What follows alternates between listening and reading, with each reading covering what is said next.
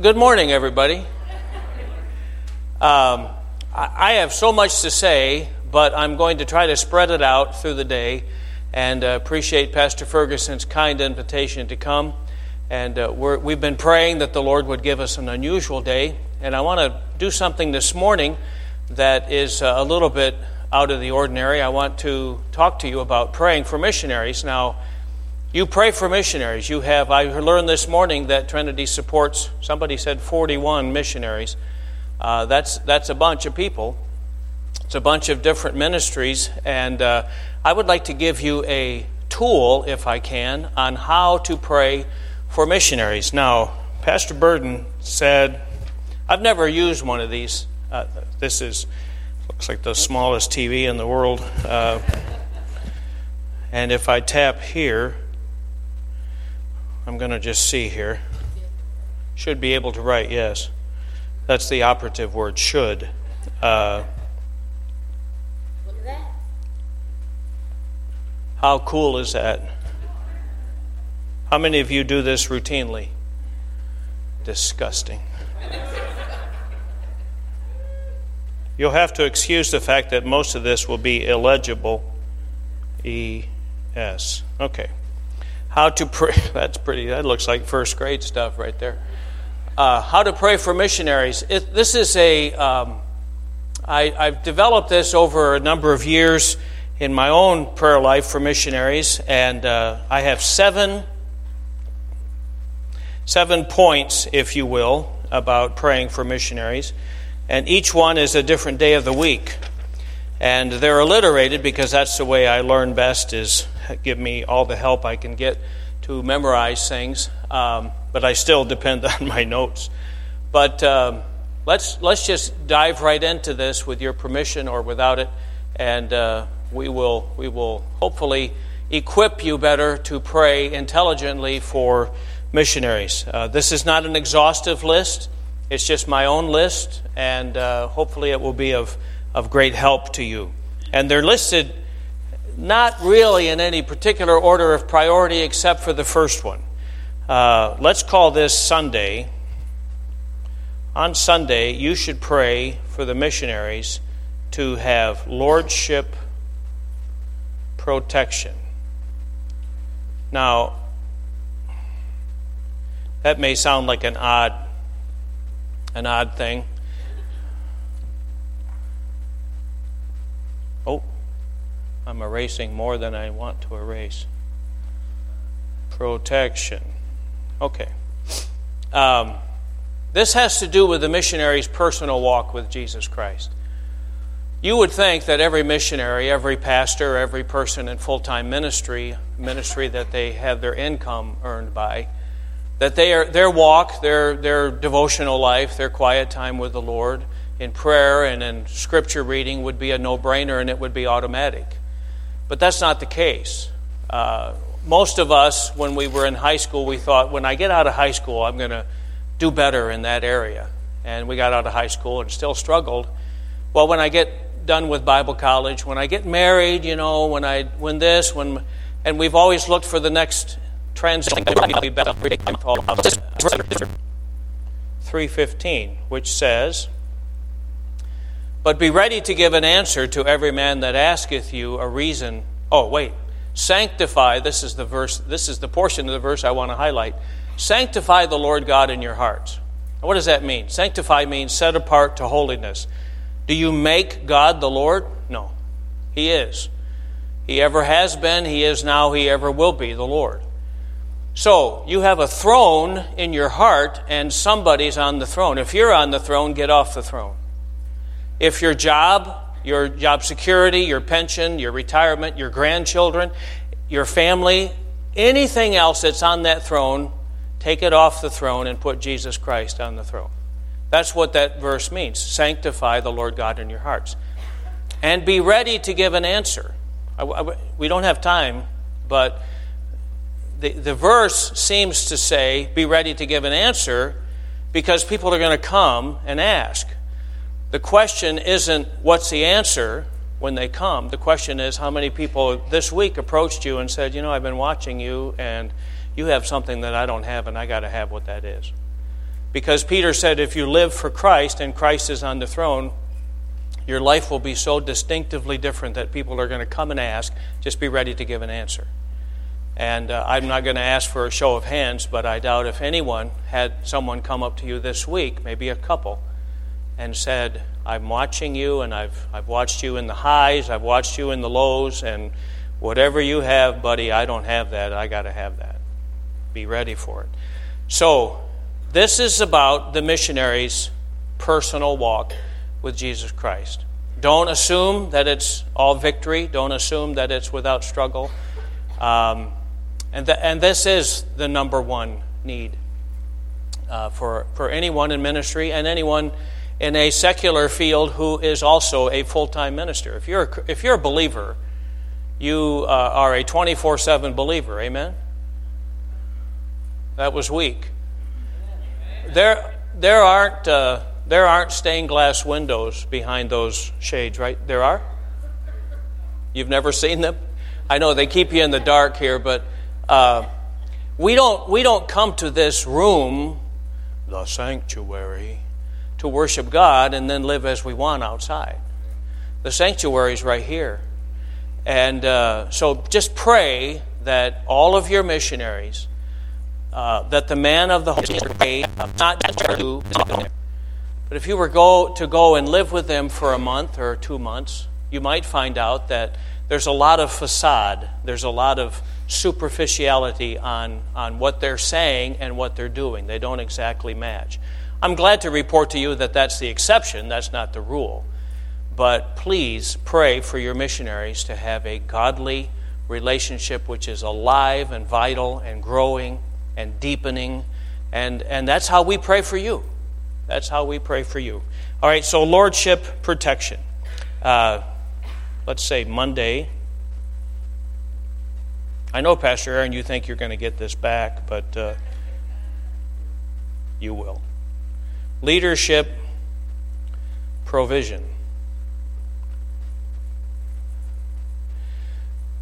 You know, um, in the South, now I, we, are Michiganders. We're from Flint, and uh, but we live in Alabama. We've lived in, I don't know, 23 or 24 cities in nine countries. The greatest culture shock was moving from Michigan to Alabama. I'm not making it up. Um, but in Alabama, on the refrigerators, often there's a magnet that says, if mama ain't happy, ain't nobody happy. now, there's an unhappy mama right there. Uh, probably not, but anyway. The, the missionary husband needs to consider his first ministry his wife and his family. After his personal walk with Jesus Christ, before the nationals, before the church planting, before the discipleship and the Bible studies, and, and all the things that being on a third, particularly in the third world, all the things that that means, he needs to make sure that he's ministering to and ministering for his family. His children should never feel like they're third class citizens and they come after everyone else's needs have been met. Um, he needs to provide spiritual leadership for them. He is the shepherd of that home. And while he's discipling and pouring the Word of God, or I should say, the Holy Spirit is pouring the Word of God through him as a vessel and into the lives of these nationals, he better not be neglecting his family. His wife is his primary disciple, and his children are their primary disciples. So you need to just it's a constant need and it's a constant struggle to keep that priority in its proper place. Tuesday.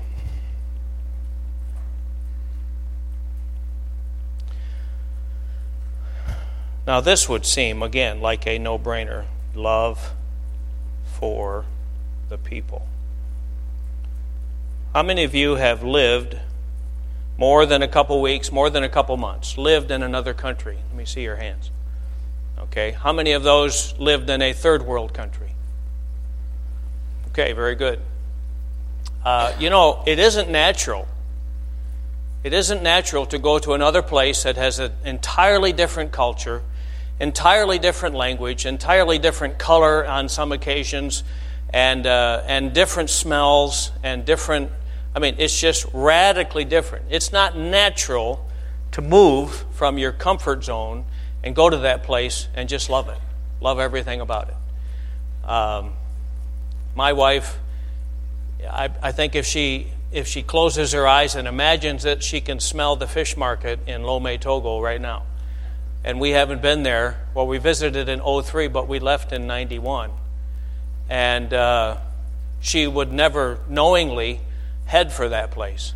You know, we might by default drive through it, but uh, we tell missionaries in orientation week, which happens at Camp Joy, Wisconsin, uh, once one week a year. We tell them to, when they arrive on the field, someday, some, some one of the days, or if not more, in their first couple of weeks, get in a bus or a taxi or their car or another missionary's car and just take the day and drive up and down through the streets and regions of their city or of their village or of their cloto I mean uh, that's a province um, and beg God to give them a love for those people. Uh, because people don't care how much you know. You know uh, group of missionaries national pastors, missionary pastors were sitting in a big circle. This is in Kenya, East Africa, a number of years back, and probably 20 men. And in the group was a newbie, a missionary who had just been on the field for a month or so. And one of the Kenyan pastors looked at him across the circle and he said, Brother, why did you come to Kenya? And the missionary said, I came here to teach. And there was a long pause, and the Kenyan pastor said, No, you didn't. You came here to learn.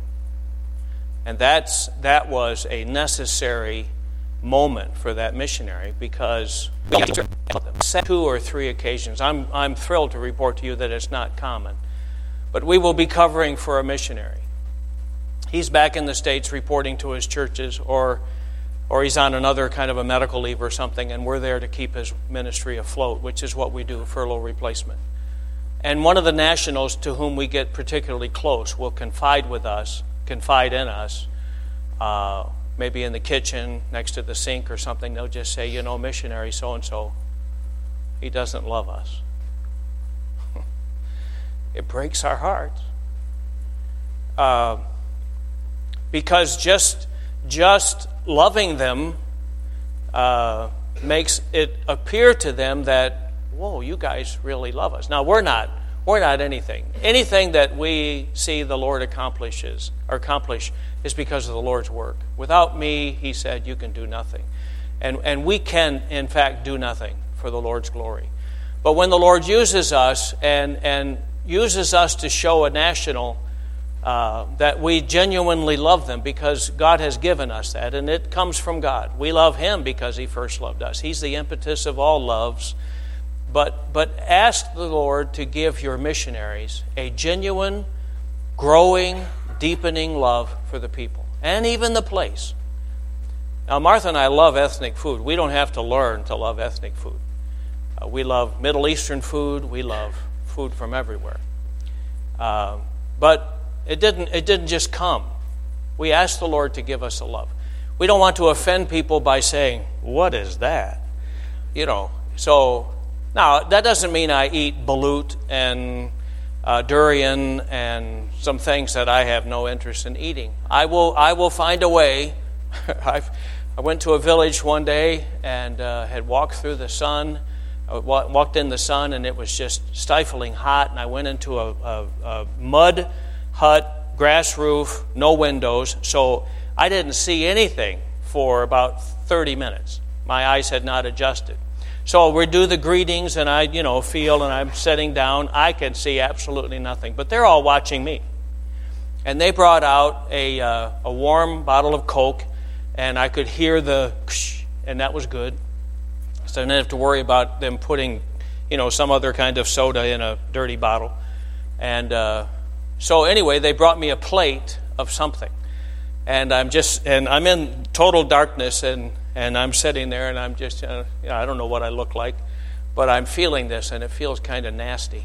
And uh, it's wet and it's cold, and I get off of uh, raw liver. You know, cooked liver is bad enough. Raw liver, I don't recommend it. But uh, I wasn't going to say, you know, I was always thinking everything I do, they're going to be watching. So I'm just carefully, you know, I, I uh, took a hanky out of my back pocket and put it there and set it on the plate. And I said, you know, I, I would love to eat more of this, but I think I made an excuse that I had eaten something that I before I went, and would you please pardon me for not eating? And this is all in another language, so uh, it was a tough day.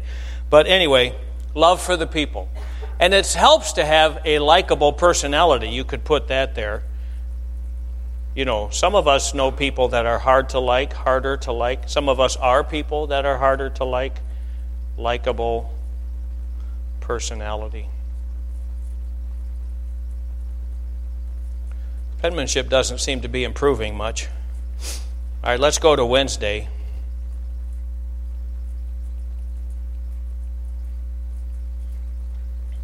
language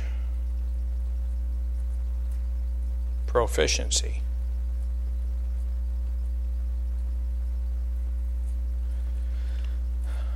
I've always maintained that you can have a wonderfully valuable and profitable ministry in the short term six months, even a year through a translator, an interrupter. Uh, but if you're going to live there for the rest of your life, or at least many, many years, learn the language, learn the heart language of the people. You can teach them through translators, um, but you can't communicate to their heart unless you speak their language.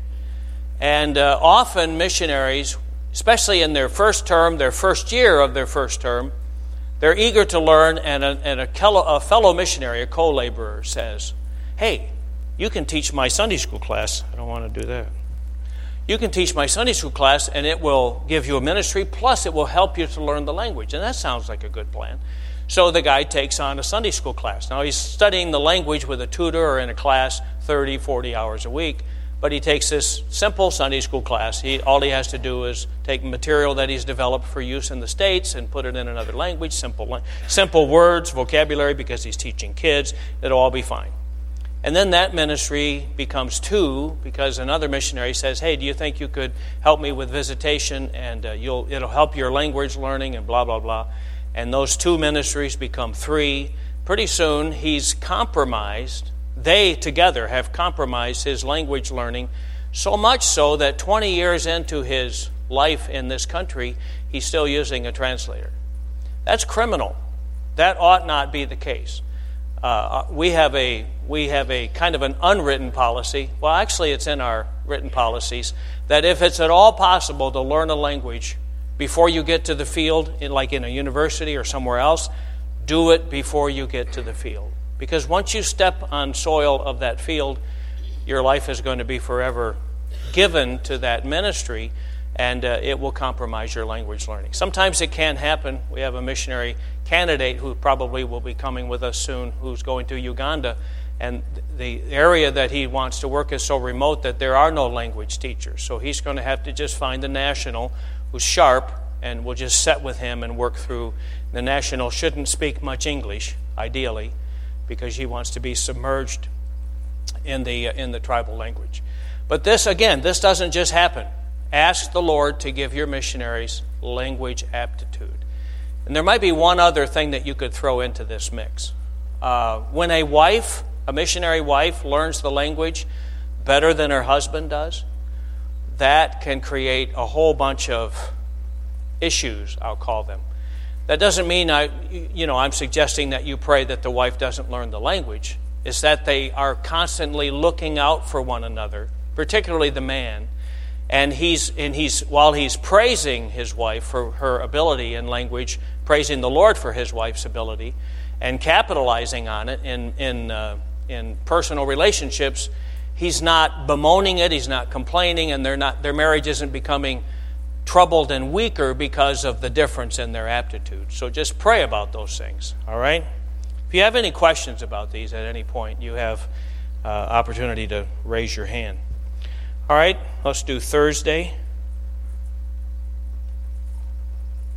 I'm an inconsistent person, so I go from caps to uh, small letters, just get over it.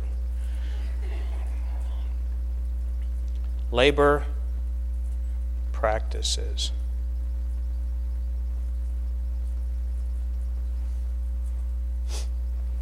You probably can't see that in the back, can you?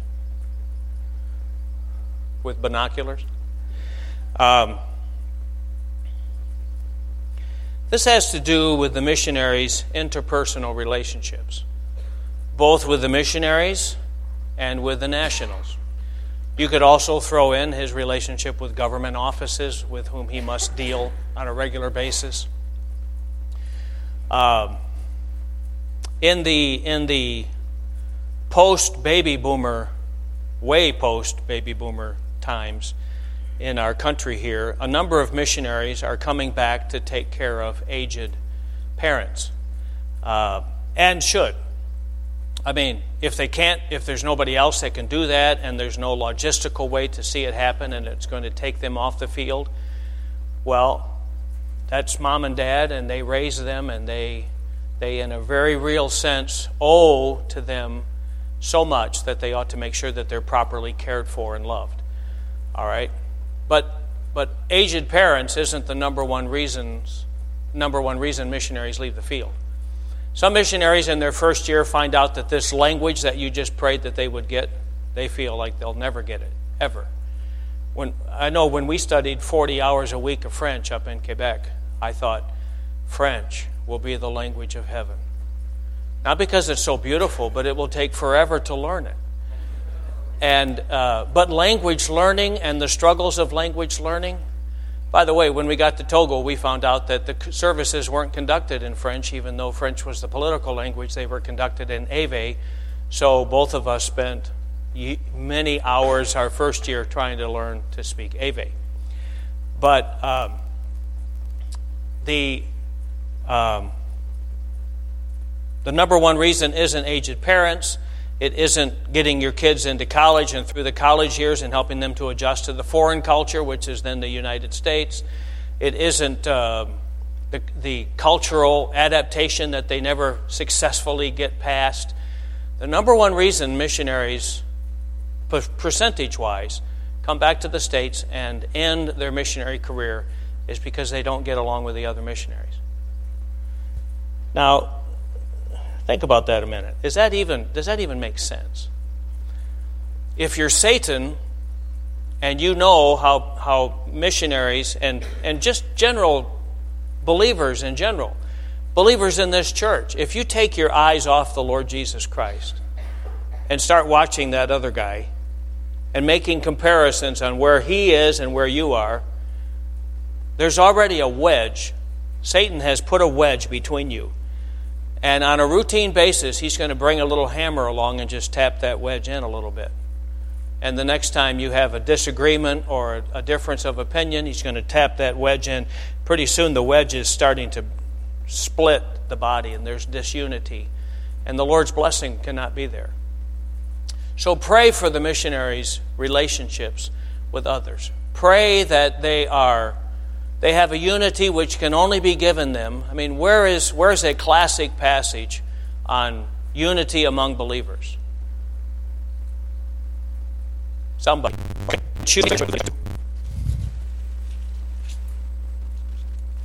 If there be therefore any consolation in Christ, if any comfort of love, if any fellowship of the Spirit, if any bowels and mercies, fulfill ye my joy, Paul says, that ye be like minded having the same love, being of one accord, of one mind.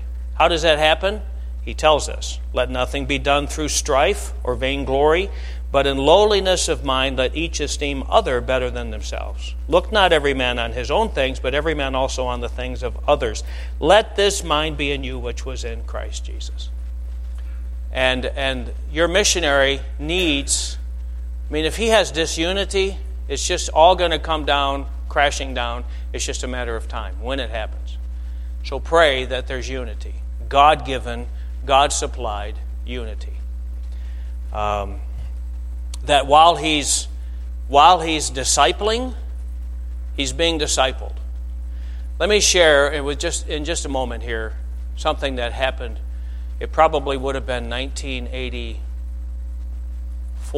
1983, 1984. I was at the home of a national pastor that was my brother in every sense. I mean, we were different colors, and uh, we lived in two different style homes, but he was my brother in Christ, and I loved him. And he asked me to come over to his house one day. And I did, and he set me down on the floor because he didn't have chairs. I think we actually sat on a step outside his house. And he said, Pastor, I need to talk to you about something. I said, Okay, good. He said, You have a problem. I said, Okay, tell me about it. And he did. He absolutely nailed something that was a weakness that I had. But I wasn't ready for that. I wanted to look at him and say, hey, buddy, I've got 26 churches that support me because I'm college educated and I'm over here to train you in the Word of God so that you, in your uneducated way, can, you know, I mean, those, I don't think those thoughts actually went through my head, but I'm here to tell you I wasn't ready to be corrected, to be admonished, to be rebuked by this African brother. But he was absolutely on track with what he said. And I needed it. And over the ensuing years, being discipled by a national became one of the greatest joys of missionary life because who could, who could do that in the life of a national, cause him to grow where he was instructing this guy that thought that he knew everything. I mean, I, my daughter actually does think that she knows everything, but I don't. I know that I don't know a lot of stuff.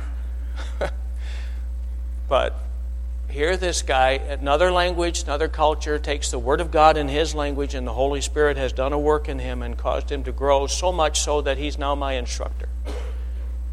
I love that. I love that, but I didn't love it the first time.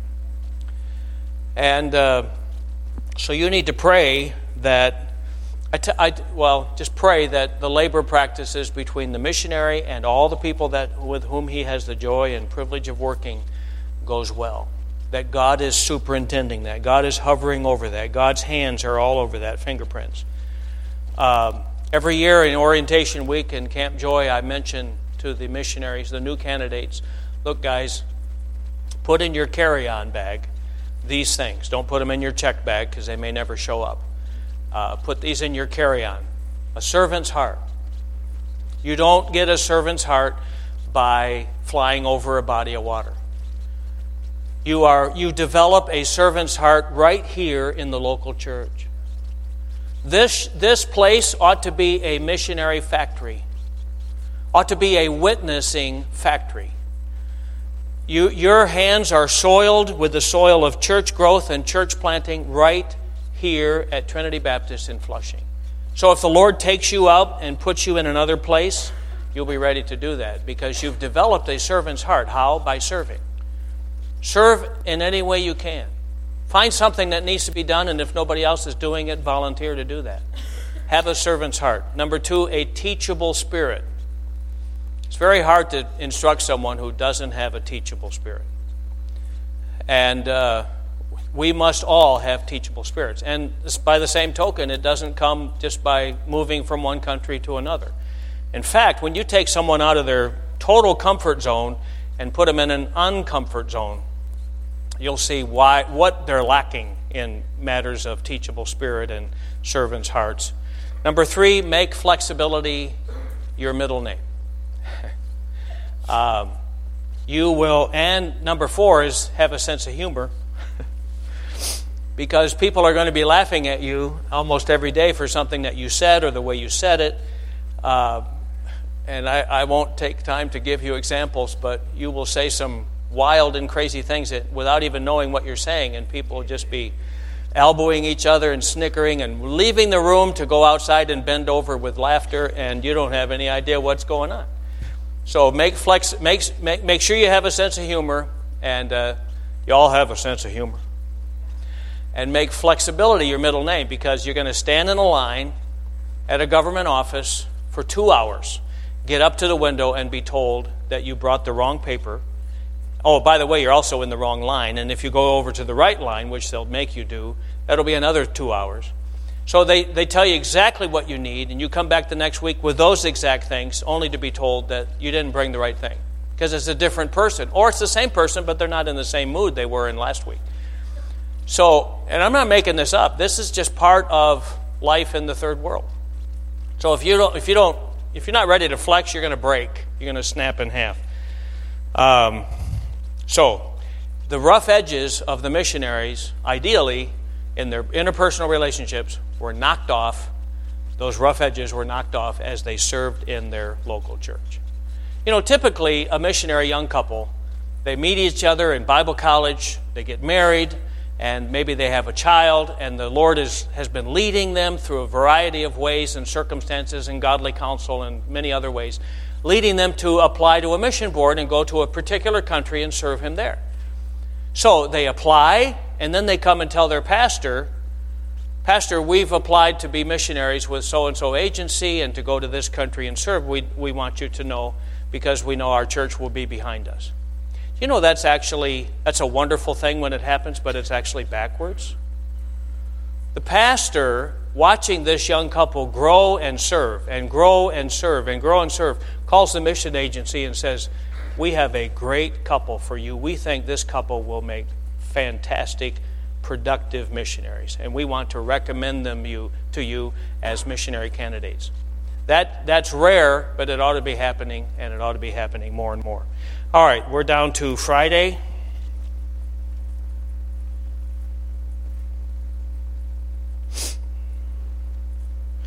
Friday is a laid out plan.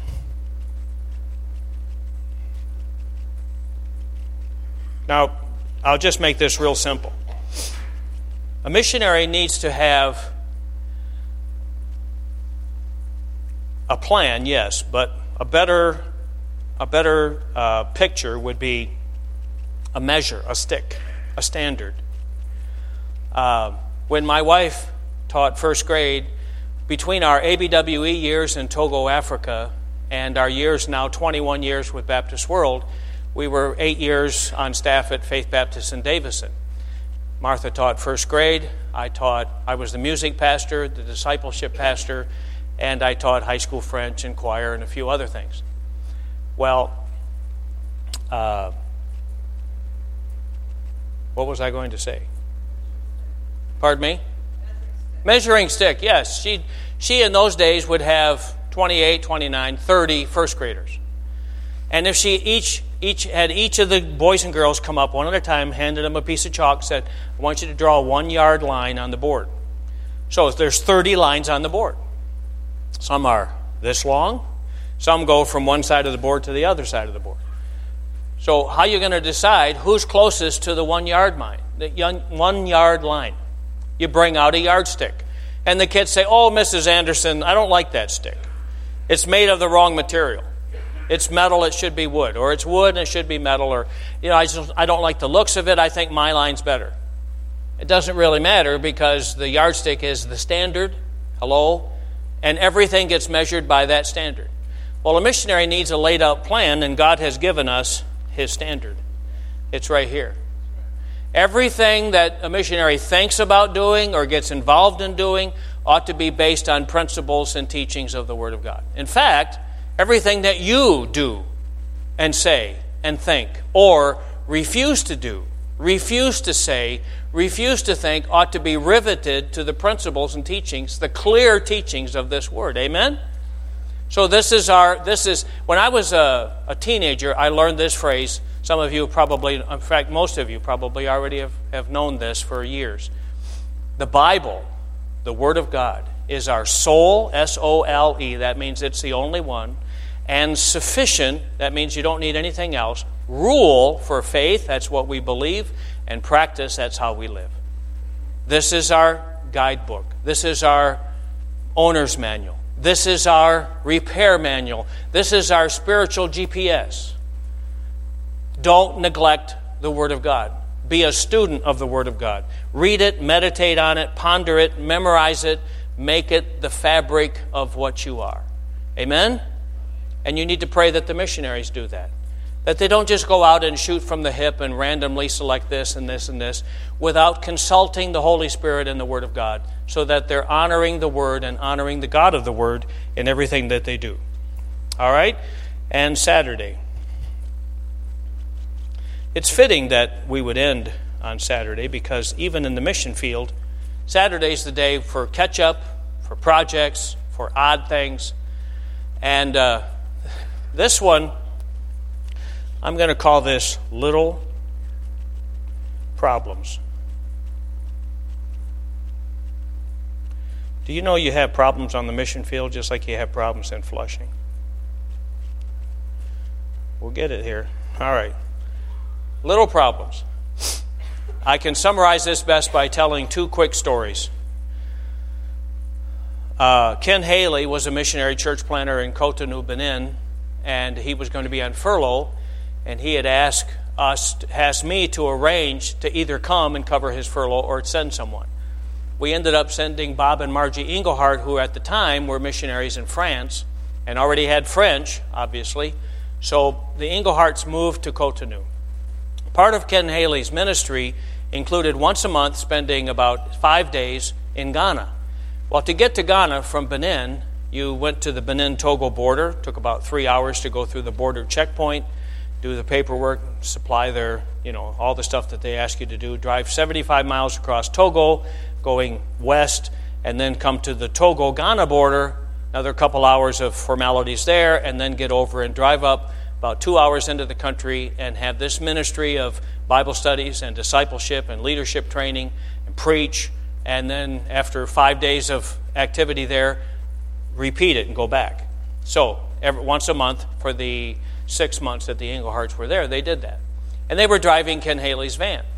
Some missionaries uh, have some vehicles that are character building vehicles. You know what I'm saying? I've tried to always have at least one character building car. It's a truck now. I have got a 95 Chevy pickup in my driveway that builds my character every time I use it. But uh, so anyway, Bob Engelhardt's coming back. He's come through the Togo Ghana border and he's almost through Togo and he's in the village called Aflao. No, Aveho. He's in the village of Aveho.